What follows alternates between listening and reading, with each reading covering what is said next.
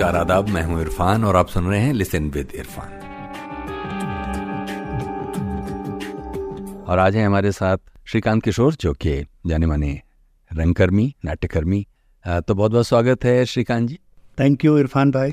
तो जैसा कि थोड़ी देर पहले हम लोग ये बातें कर रहे थे कि अगले एक दो वर्षों में जब आप अपनी इस ऑफिशियल ज़िम्मेदारी से मुक्त हो जाएँगे तो कुछ आपके मन में योजनाएँ हैं ख़ासतौर पर नाटक को कैसे वापस, एक हलचलों से भरा हुआ, वापस उसी दुनिया में जहाँ से छोड़ के आप आए थे उसमें। हालाँकि बीच बीच में भी आप ये करते रहते हैं, मुझे मालूम है।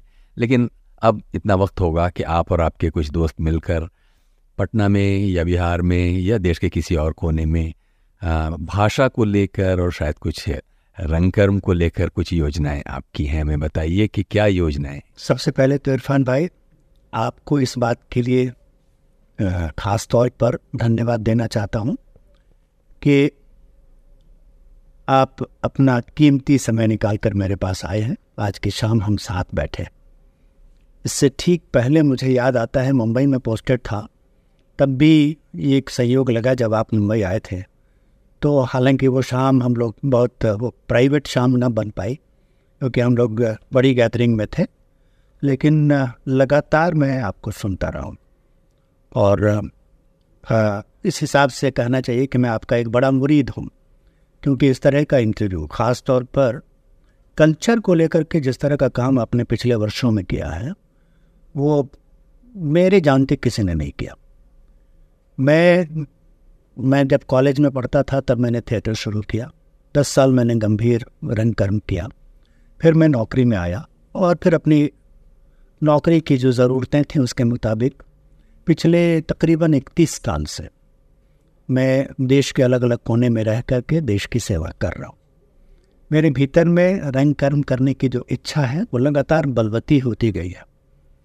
और ये सिर्फ़ मेरे साथ नहीं है, बल्कि हम लोग चार मित्र थे जो लगभग एक साथ ही थिएटर से अलग हुए, अपनी ज़रूरतों के नाते।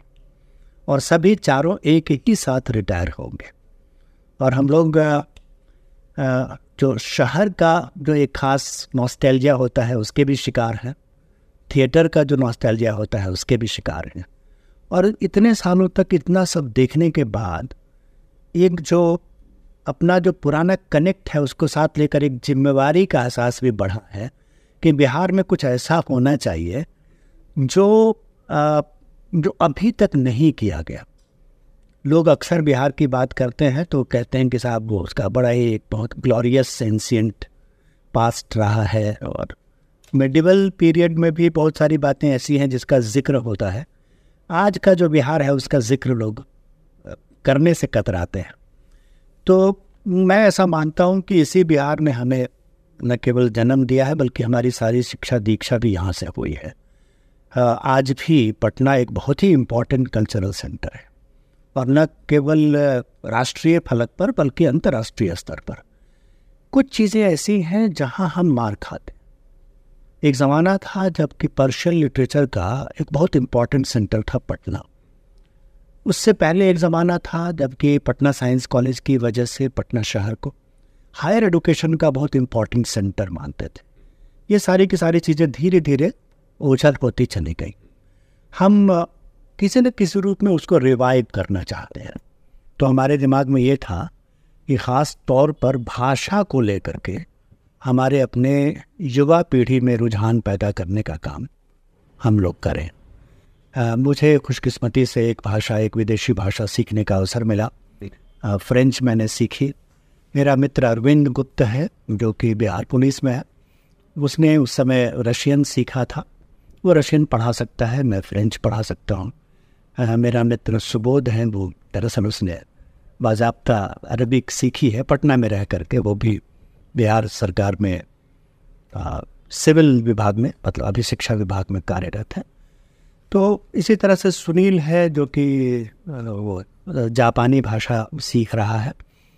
तो एक तरफ़ हम लोग भाषा का एक संस्कार नए सिरे से अपने लोगों में गढ़ना चाहते हैं क्योंकि मुझे ऐसा लगता है कि उसकी ज़रूरत मेंटल हॉराइजन को वाइडन करने के लिए भी है। और वो अपने आप में कहीं ना कहीं रोज़गार का एक साधन भी बन सकता है।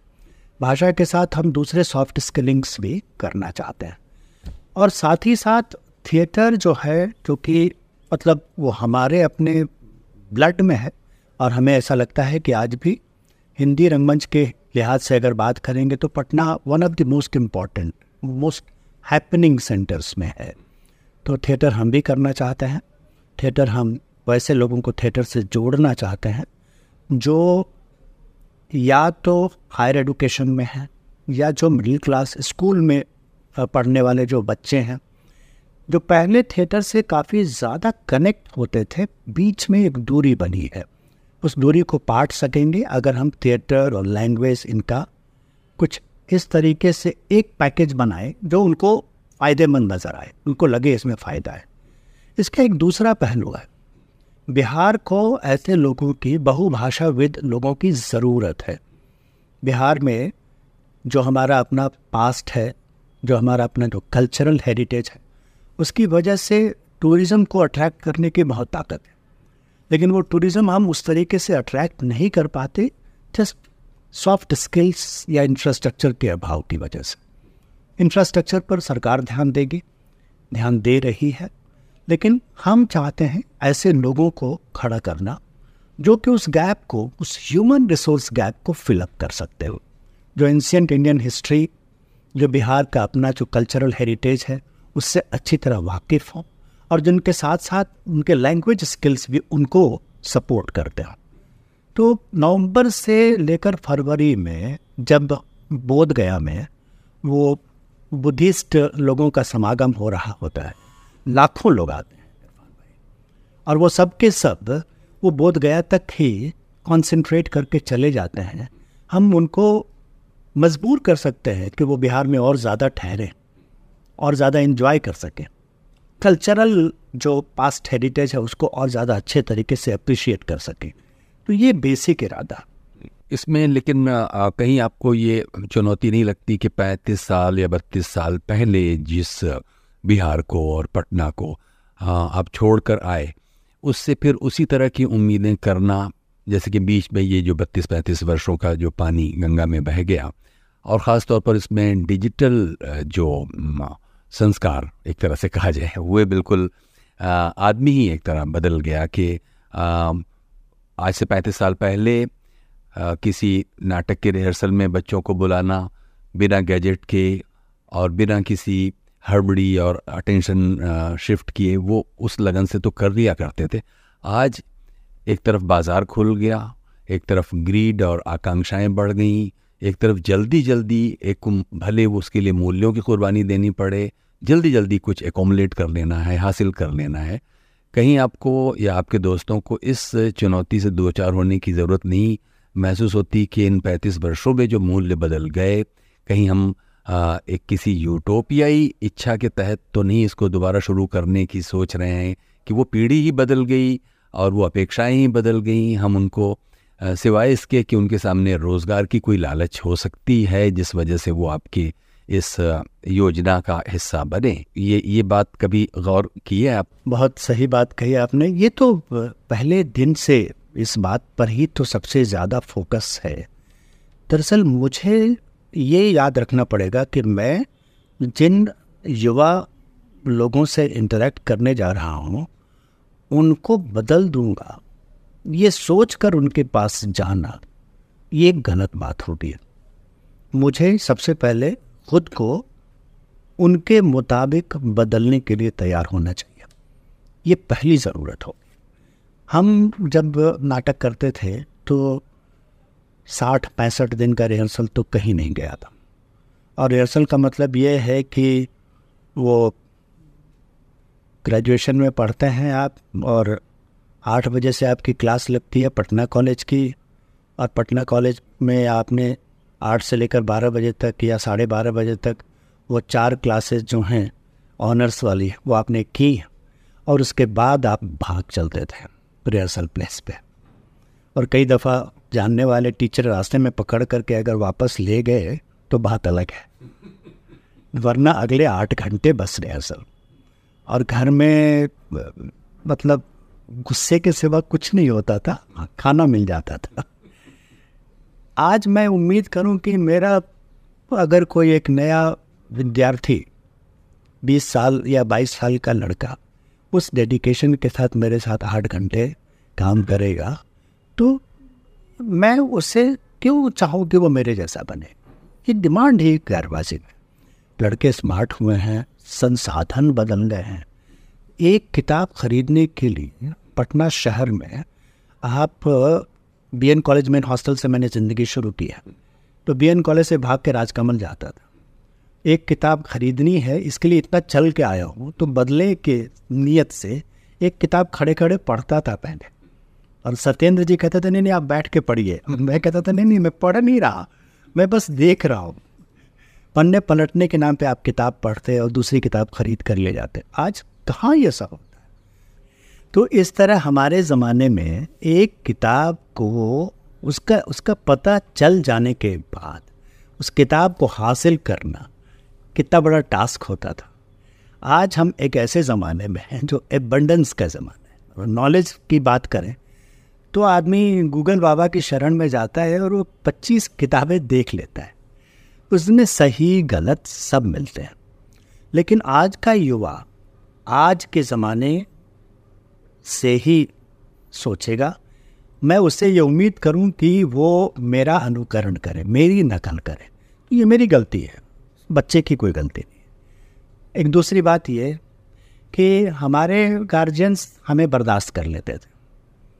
वो, उन्होंने 35-35 साल तक बच्चों, बच्चे पाले हैं। आज के ज़माने में 18 साल के बाद बच्चा जो है वो पालने के काबिल नहीं रह जाता। तो नतीजा ये है कि हमारा जो युवा है, उसको भी पॉकेट मनी की ज़रूरत है, कम से कम pocket money to start with और उसके बाद तो डेफिनेटली उसको पूरा गुजर बसर करना है। तो मैं मैं किसी खास किस्म की आदर्शवादिता के साथ नहीं जाना चाहता हूँ, बल्कि मैंने जैसा पहले कहा इरफान भाई, मेरा ख्याल है कि कल्चर, आर्ट एंड लिटरेचर आदमी की ज़िंदगी में दोबारा वापस आ सकें। ये ज़रूरत सिर्फ़ एक मोरालिटी का एस्पेक्ट नहीं ये कोई आइडियोलॉजी का एस्पेक्ट नहीं ये एस्पेक्ट दरअसल इंसान के एक बेहतर इंसान में तब्दील होने के लिए ज़रूरी चीज़ है। और अगर कोई ऐसा बेहतर इंसान होगा तो उस बेहतर इंसान की एम्प्लॉयबिलिटी भी बेहतर होनी ही चाहिए। मैं मानता हूँ कि बिहार के बड़े ही बुद्धिमान बच्चे सॉफ्ट स्किल की कमी की वजह से या सही किस्म के स्किल के अभाव में बेरोज़गार घूमते इसकी कोई ज़रूरत नहीं है कि हर दूसरा आदमी रोज़ाना सुबह सुबह जाग कर दौड़ मारे और वो किसी फ़ौज में भर्ती होने के लिए सपने देखे हैं। फ़ौज में जाना कोई मतलब बुरी बात नहीं है, वो अपने आप में अलग फ़ख्र और शान की बात है। देश के लिए जीना एक फ़ख्र की बात है, लेकिन लेकिन वही अकेला व्यक्ति थोड़ी है जो देश के लिए जीता है, जो जो फ़ौज में जाता है। संस्कृति कर्मी एक इतिहासकार, एक साहित्यकार, ये सबके सब उतने ही बड़े देशभक्त होते हैं और सबकी ज़रूरत इस मुल्क को है। अच्छा अभी इस स्टेज पर जबकि अभी आप लोगों के मन में ये योजना, अभी उसको अमली जामा तो पहनाया जाना है ख़ास तौर पर ये जो ज़िंदगी के एक और ज़िम्मेदारी भरे दौर का जो सपना आप चार दोस्त मिलकर देखेंगे और उसे पूरा करेंगे, उसे अमली जामा पहनाएँगे। लेकिन संकल्पना की की सतह पर अगर देखें इस योजना पर तो उसमें आपको क्या क्या अभी, जबकि वो कुछ हो नहीं रहा है, लेकिन ऐसा करेंगे तो कैसा करेंगे का मैप प्लान क्या है, जिससे कि चरण दर चरण आप इस लक्ष्य को अचीव करने की संकल्पना की दुनिया में ही कैसे उसे सोचते हैं?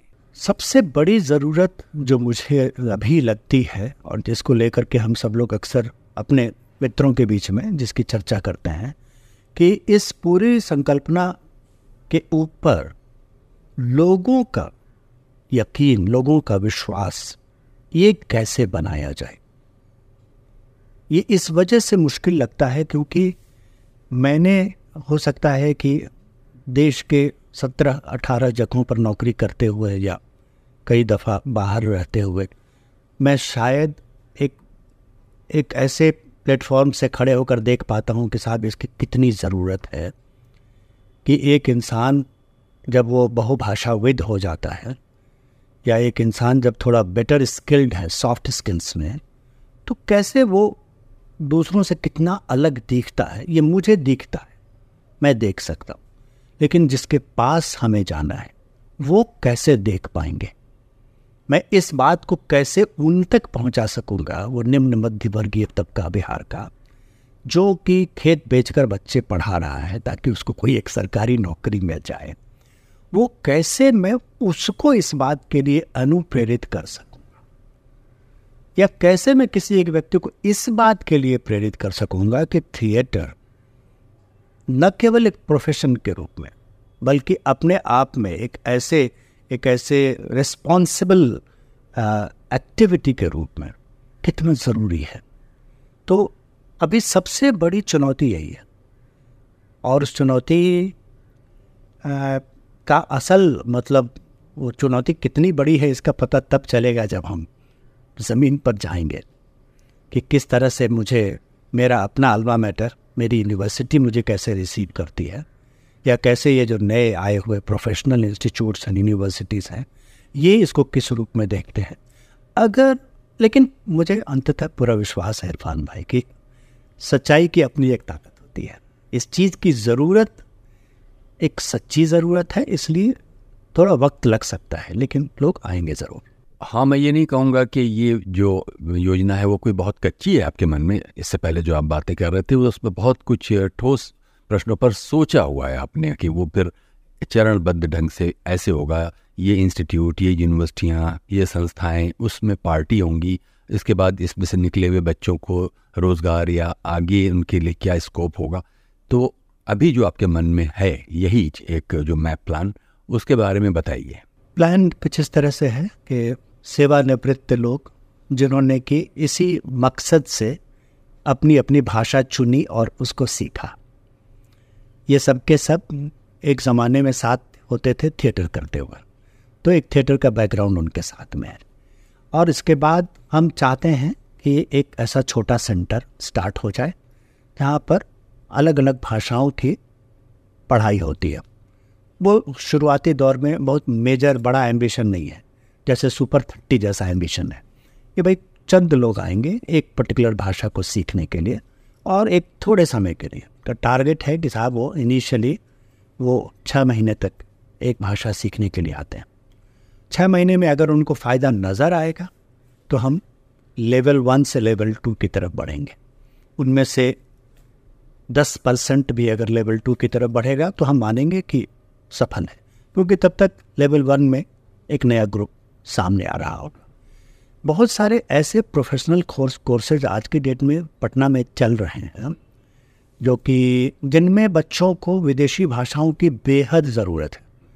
अब जैसे कोई एक भारतीय अगर जर्मनी में हायर एजुकेशन करना चाहता है हायर स्टडीज़ के लिए जर्मनी जाना चाहता है तो उसकी पहली बुनियादी शर्त है जर्मन भाषा का ज्ञान होना। और अगर वो जर्मन भाषा जानता है तो बड़े कम खर्चे में वो हायर स्टडीज़ हासिल कर सकता है। क्योंकि जर्मनी एक बहुत ही एडुकेशन के मामले में एक सस्ता देश है। जहाँ पर बहुत बहुत सस्ते दर पे अच्छी उच्च स्तरीय शिक्षा प्राप्त होती है। फ्रांस का ऐसा ही हाल है। ऐसा ही हाल है जापान का, जहाँ पर लोगों का रुझान है। तो हायर स्टडीज़ के लिए जाने के इच्छुक लोग अगर उनके बीच में हम पहुँच सकें, उनकी यूनिवर्सिटीज, उनके इंस्टीट्यूट्स के ज़रिए तो वो निश्चित रूप से वेलकम करेंगे। क्योंकि उनको इस तरह के टीचर्स, पटना में सबसे बड़ी समस्या यह है कि फ्रेंच की क्लासेस स्टार्ट कर दें, लेकिन फ्रेंच का टीचर होना चाहिए। तो हम तो वो बुनियादी आवश्यकता की पूर्ति करना चाहते हैं। जो ह्यूमन रिसोर्स है, वो हम उनको प्रोवाइड करना चाहते हैं। तो ये एक तरीका इधर का है। दूसरा तरीका यह है कि जो जो बिहार का जो कल्चरल टूरिज़्म है, उसको प्रमोट करते हुए हम उसके साथ अपने को कनेक्ट करना चाहते हैं। ये मुझे ऐसा लगता है कि इनिशियल स्टेज में हमारे लिए, हमारे अपने सबसिस्टेंस के लिए शायद सबसे ज़रूरी काम होगा कि हम किसी तरह से उन तक पहुँच सकें। ज़रिया कॉफ़ी टेबल बुक्स का हो सकता है। ज़रिया बोध गया में अवेलेबल सेंटर्स के साथ कनेक्ट का हो सकता है। सब अलग अलग धर्मों के तीर्थ स्थल बिहार में हैं और ढेर सारे लोग बिहार में सिर्फ़ इस वजह से इंटरेस्टेड हैं क्योंकि बिहार एक बहुत ही एंशियंट सिटी है इंडिया का। One of the most ancient cities और वैसी हालत में वो जो लंबा पास्ट है, जिस पास्ट को अगर सही तरीके से लोगों के सामने प्रेजेंट किया जाए तो वो एक रोज़गार के दरवाजे खोलता है और बिहार की इकोनॉमी को बड़ा बूस्ट दे सकता है। तरीका कुछ इसी तरह से होगा। इस प्रोसेस में धीरे धीरे हमारे पास परमानेंट मेंबर्स बढ़ते चले जाएँगे, जो खुद लैंग्वेज टीचर्स में कन्वर्ट होंगे, कुछ थिएटर के साथ कनेक्ट होंगे, क्योंकि कल्चरल एक्टिविटीज़ को भी एक बड़ी टीम की ज़रूरत है। तो इस तरह से आपके पास में अपना एक बेस भी खड़ा होता चला जाए। ये जो लैंग्वेज लर्निंग है, उसका एक हिस्सा तो खुद आपके मतलब एक इंडिविजुअल के पर्सनालिटी डेवलपमेंट और उसके लिए एम्प्लॉयमेंट की अपॉर्चुनिटीज़ को एक्सपेंड करना एक तो है ही। और दूसरा एक बहुत इंपॉर्टेंट पहलू है, उसका टूरिज़्म से जुड़ा हुआ है। अब बिहार में जिस तरह का उसका इतिहास है, जिस तरह का उसका एक सांस्कृतिक धरोहर और एक जर्नी है उसमें अगर देखें कि अब तक आपके अनुभव में ऐसे अंतरप्रेन्योर्स आए क्या या क्यों नहीं आए जिन्होंने सरकारी आ, मदद या सरकारी हाल पर छोड़ दिए जाने से अलग? आ, इस टूरिज़्म के मामले को आ, एक रोज़गार पैदा करने वाला इलाका समझा हो और उसमें कुछ इन्वेस्ट किया हो कुछ ऐसा अनुभव आपको जितना समय आपने बिहार में रहते हुए या आते जाते हुए या ओवर हीयर फिरते हुए सुना, क्योंकि बहुत सारे उद्यमी आते हैं अनेक और दूसरे कारणों से, लेकिन टूरिज़्म को क्या इतना उपेक्षित ही छोड़ दिया गया है कि इससे तो राज्य की बदनामी भी होती है, अगर देखिए कि जितना समय पर्यटकों को वहाँ होना चाहिए और जितना एंगेजमेंट उनको चाहिए और जितनी इन्फॉर्मेशन का एक मैकेनिज़्म चाहिए वो चूँकि आपके पास टैलेंट नहीं है जो उस लैंग्वेज में कन्वर्स कर सके और एक वो बॉन्डेज बना सके और ये भरोसा पैदा कर सके। अभी बहुत सारी चीज़ें तो हेयर से पे भी चलती हैं कि एक आदमी एक जापानी आया, उसने जाकर कहा कि हाँ भाई बोध गया में ये ये एजेंसियाँ हैं जिनसे आप मदद ले सकते हैं। तो एक भरोसा पैदा करने की बात। तो इससे पहले क्या कोई ऐसा एंटरप्राइज किसी ने शुरू करने की सोची या क्या हुआ? आपका क्या अनुभव है इस बारे में? बहुत अच्छा सवाल पूछा है इरफान भाई आपने। सच में इस बारे में हम लोगों ने जो मतलब बहुत विस्तार से तो नहीं, लेकिन डीप रूटेड स्टडी की कोशिश हम लोगों ने की। हम ऐसा मानते हैं कि इंफ्रास्ट्रक्चर और related law and order issues की वजह से बिहार में जो बोधगया का जो टूरिज़्म है, वो एक्सपैंड नहीं हुआ। बल्कि उल्टे जो कंट्रीज़ बहुत मतलब बुद्धिस्ट कंट्रीज़ जिनके लिए बोधगया बहुत इंपॉर्टेंट है उन लोगों ने अपने देश के लोगों के लिए अपनी मोनेस्ट्रीज इसीलिए खड़ी की कि ताकि स्थानीय सुविधाओं और स्थानीय जनता पर उनको निर्भर न रहना पड़े। और उसका नुकसान हुआ है, निश्चित रूप से। उसका नुकसान सबसे बड़ा ये हुआ कि मोनेस्ट्री बोधगया में है तो लोग बोधगया में चार्टर से उतरेंगे मोनेस्ट्री में ठहरेंगे, बोधगया से ही चले जाएँगे कुछ लोगों जिनकी इच्छा भी होगी कि उनको बुद्ध के जीवन से जुड़े दूसरे लोकेशंस जाने चाहिए तो उनको डिस्करेज किया जाए। तो परिवर्तन, सबसे बड़ा परिवर्तन हाल के दिनों में यह हुआ है कि बिहार का इंफ्रास्ट्रक्चर आज उतना पीछे नहीं है। अभी भी हम मानते हैं कि जो होना चाहिए वहाँ तक नहीं पहुँचे, लेकिन फिर भी आज की डेट में आपको अच्छी सड़कें हैं। पहले की तुलना में होटल और दूसरे संसाधन हैं, बिजली की व्यवस्था पहले से बेहतर हुई है, यानी अभी this is the right time to strike earlier it was simply impossible tourist places तक पहुँच पाने के लिए सड़कें ना हो, आप किसी तरह नहीं ले जा सकते। आप लौरिया नंदनगढ़ और लौरिया आरेरास की का गुणगान करते रह जाइए। लेकिन लौरिया नंदनगढ़ पहुँचने के लिए सड़क अच्छी, सड़क का होना बेहद ज़रूरी है। ये अब हुआ। है और इसके अलावा अच्छे प्रयास पहले भी हुए आपका जो दूसरा प्रश्न था, ये मैंने पाया है कि बिहार सरकार ने यह कोशिश की है कि वो गाइड पैदा करे।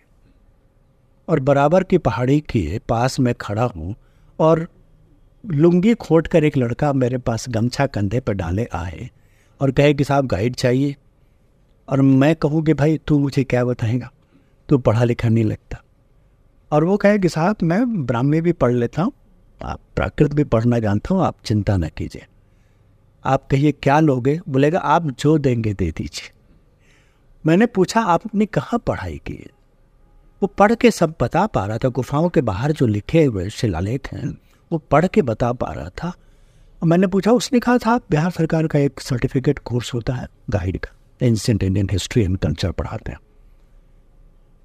तो इस तरह का कोर्स नहीं हुआ, ऐसा पहले प्रयास नहीं हुआ, सो नहीं है। उसका एक फॉलो अप होना था, जो नहीं हुआ। भाषा के स्तर पर बात करें, जो कि आपका मूल सवाल था।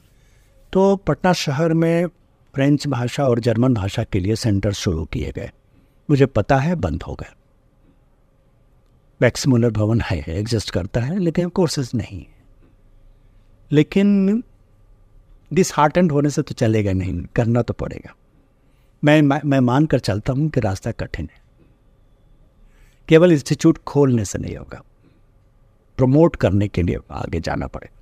तो हम समझते हैं श्रीकांत जी कि ये जो, हम आगे की योजना है, इसको सिर्फ़ आपने एक रूमानी ढंग से नहीं सोचा है बल्कि उसके तमाम जो ठोस चुनौतियाँ और जो उसके छुपे उपे पक्ष हैं, उस पर भी गौर से सोचा है। तो हम समझते हैं कि आप और आपके मित्र मिलकर इन सारी चुनौतियों को हल करेंगे और आने वाले दिनों में जिन कमियों को हम लोग महसूस करते रहे, अगर देखिए अपने स्कूल, कॉलेज के दिनों में, वो कम से कम आज की जनरेशन को आप और आपके दोस्तों की मदद से कुछ एक रास्ता मिलेगा। तो बहुत शुक्रिया श्रीकांत जी हम लोगों ने ये बातें की, हम समझते हैं कि इसका फॉलोअप फिर हम लोग दो साल बाद एक और बातचीत में करें। ज़रूर ज़रूर इरफान भाई। और बल्कि मैं ये बता दूँ कि आप इस पूरे पूरी योजना का हिस्सा हैं। आप आज भी हैं और आगे भी रहेंगे।